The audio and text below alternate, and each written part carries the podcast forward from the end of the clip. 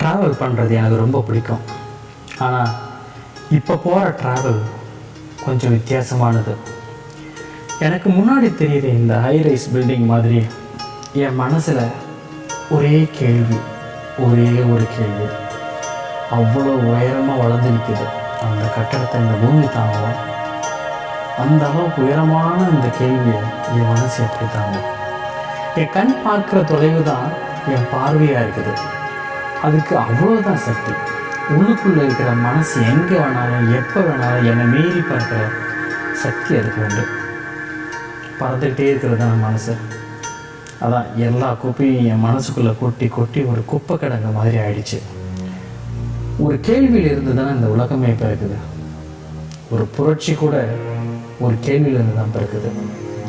இந்த குப்பையும் அதுலேருந்து தான் வருதுன்னு நினைக்கிறேன். நீங்கள் என்ன நினைக்கிறீங்க? ஒரு கேள்வி இந்த அளவுக்கு என்ன அழுத்தமா ஒரு துர்நாற்றம் வீசுகிற அளவுக்கு எனக்கு அப்படி தான் தோணுது. உலகத்துக்கு முன்னாடி எதுவானமாக நிற்கிற மாதிரி அவ்வளோ அவமானமாக இருக்குது. இருந்தாலும் வாழ்க்கை போயிட்டு தானே இருக்குது எல்லாருக்கும். எனக்கு மட்டுமா? எல்லாரும் சேர்ந்து தான் இந்த வாழ்க்கையை ஓடிக்கிட்டு வாழ்ந்துக்கிட்டு யோசிச்சுக்கிட்டு ஏதோ ஒரு விஷயம் வேலை செஞ்சுக்கிட்டே தானே இருக்கும். இல்லை வேலை செஞ்சுக்கிட்டே யோசிச்சுக்கிட்டே வேலை செய்கிறோம். இப்படி தான் நான் போயிட்டே இருக்கேன். வந்தாச்சு, இனி முன்னாடி தான் நான் போகணும். பின்னாடி எனக்கும் வழி இல்லை, உங்களுக்கும் வேறு வழி இல்லை. இன்னும் யோசனையாக தான் இருக்குது. இந்த கேள்வி எனக்குள்ளேயே வச்சுக்கலாமா இல்லை கேட்டுடலாமா? இப்போ இதை கேட்டு என்ன ஆக போகுது? போன வாழ்க்கை திரும்பி வந்துடுவா போகுது அப்படின்னு ஒரு யோசனை இருக்குது. பட் கிளம்பிட்டேன், இனி நிற்க முடியாது. என்னால் இனிமேல் இந்த பாரத்தை சுமக்க முடியல. யாருக்காகவும் இந்த பாரத்தை இனிமேல் நான் சுமக்க விரும்பலை. எங்கேயாவது இறக்கி வச்சிடணும். அதுதான் சம்மந்தப்பட்ட இந்த பாரத்தை கொடுத்த ஆள்கிட்டே இறக்கி வச்சிட்டோம்னா எவ்வளோ சூப்பராக இருக்கும்ல. ரொம்ப எவ்வளோ நிம்மதியாக இருக்கும். அதுதான் இந்த மாதிரி நிறைய தடவை கிளம்பி திரும்ப வீட்டுக்கு போயிட்டேன். ஆனால் இன்றைக்கி ஒரு முடிவோடு தான் இருக்கேன். இந்த நினைவுகள் இருக்கும்போதே கேட்க வேண்டிய கேள்வியை கேட்டணும்னு நினைக்கிறேன். இல்லைன்னா நாளைக்கு என்ன நடக்கும்னு யாருக்கும் சொல்ல தெரியாது, யார்கிட்டையும் பதில் இல்லை. அப்படி என்ன தான் கேள்வி அது? அப்படி நான் யாரை தான் பார்க்க போகிறேன்? அதில் என்ன அப்படி ஒரு விசேஷமான ஒரு விஷயம் இருக்குது? நான் இப்போ எல்லாம் தனியாகவே பேசிக்கிறேன், தனியாகவே அதுக்கு பதிலும் சொல்லிக்கிறேன். என்னோடய 17 வயசில் ஹாஸ்டல் லைஃப்லேருந்து வெளியே வந்தப்போ இப்படி தான் தனியாக பேசிப்பேன், நடப்பேன், சிரிப்பேன். யாரை பற்றியும் கவலைப்படாமல், யாருக்கும் பேச வேண்டிய அவசியம் இல்லாமல், என்ன யாரையும் கேள்வி கேட்காம, நான் யாரையும் கேள்வி கேட்காம, அதடா அருமையான வயசு. மறுபடியும் எங்கேயே போயிடணும்னு தோணுது. எனக்கு மட்டுமா? எல்லாருக்கும் தான் இல்லை. அவ்வளோ சுதந்திரம்னா அதுதான். ஆனால் நான் நினச்சா இதெல்லாம் நடந்துருமா இல்லை? எனக்கு என்னென்னா இப்போவும் நான் தனியாக தான் பேசிக்கிறேன். ஆனால் அந்த சந்தோஷம் மட்டும் இல்லவே இல்லை, நடக்கவே மாட்டேங்குது, வரவே மாட்டேங்குது. இன்றைக்கி ஒரு முடிவு பண்ணிட்டேன், இனிமேல் இந்த மாதிரி என்னால் இருக்கவே முடியாது, வாய்ப்பே இல்லை. இந்த குப்பையோட குப்பை போடுறது ரொம்ப கஷ்டமாக இருக்குது. தலைமொழிக்கணும் குளிச்சிடணும் சுத்தமாக எல்லாத்தையும். அப்போ தான் நிம்மதியாக தூங்க முடியும். ஏன்னா நான் தூங்கி ரொம்ப ரொம்ப நல்லாச்சு. இப்போ சிட்டிக்குள்ளே எந்த தண்ணியை பார்த்தாலும் சாக்கடை ஓடுற மாதிரியே இருக்குது. அது நல்ல தண்ணி ஓடுற ஆறாக இருந்தாலும் சரி, அது நம்புறதுக்கு கொஞ்சம் டைம் எடுத்துக்குது. என்ன வேடிக்கை பார்த்தாலும் மனசு ஒரு நிலையாக இருக்கிறதே இல்லை. என் மனசை டைவெர்ட் பண்ணணும்னு நினைக்கிறேன். இப்போ ட்ராவல் பண்ணுறப்ப கூட ரொம்ப வேகமாக போய் எங்கேயாவது முட்டிடலாமா இல்லை முட்டிக்கலாமா, ஆக்சிடெண்ட் பண்ணிடலாமா அப்படிலாம் யோசனை வருது. மனசு தானே பறந்துகிட்டே இருக்கிற விஷயம் தானே? இல்லை, நிச்சயமாக இல்லை. இப்படியே போனால் நான் உயிரோட திரும்ப மாட்டேன்.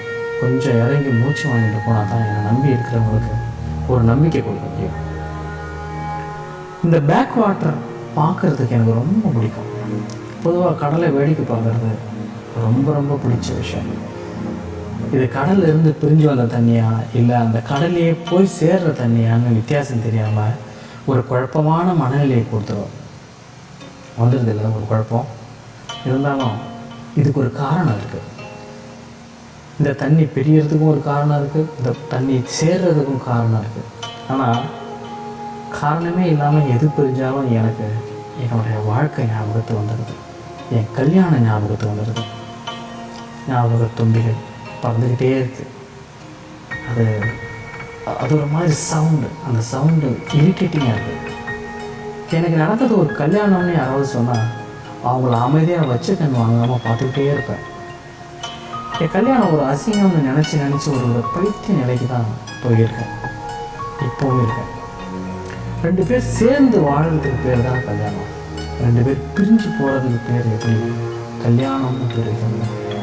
அது என்ன பேர் மறுபடியும் ஒரு யோசனையாக தான் இருக்கு. இத்தனை வருஷம் கழித்து அந்த கேள்வியை போய் கேட்கணும், வேறு வழியே இல்லை.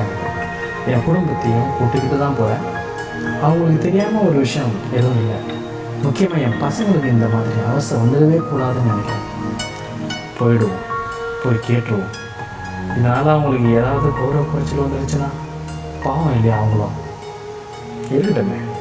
அதனால் என்ன, எங்கள் அப்பா அந்த கல்யாணத்துக்கு அப்புறம் அந்த அவமானம் தாங்காமல் நல்லா நடந்துகிட்டு இருந்த மனுஷன் திடீர்னு மாரடைப்பு வந்து ரோட்லேயே செத்துக்கிறதுனால அதை விட ஒரு அவமானம் கௌரவ குறைச்சல் வந்துடும்.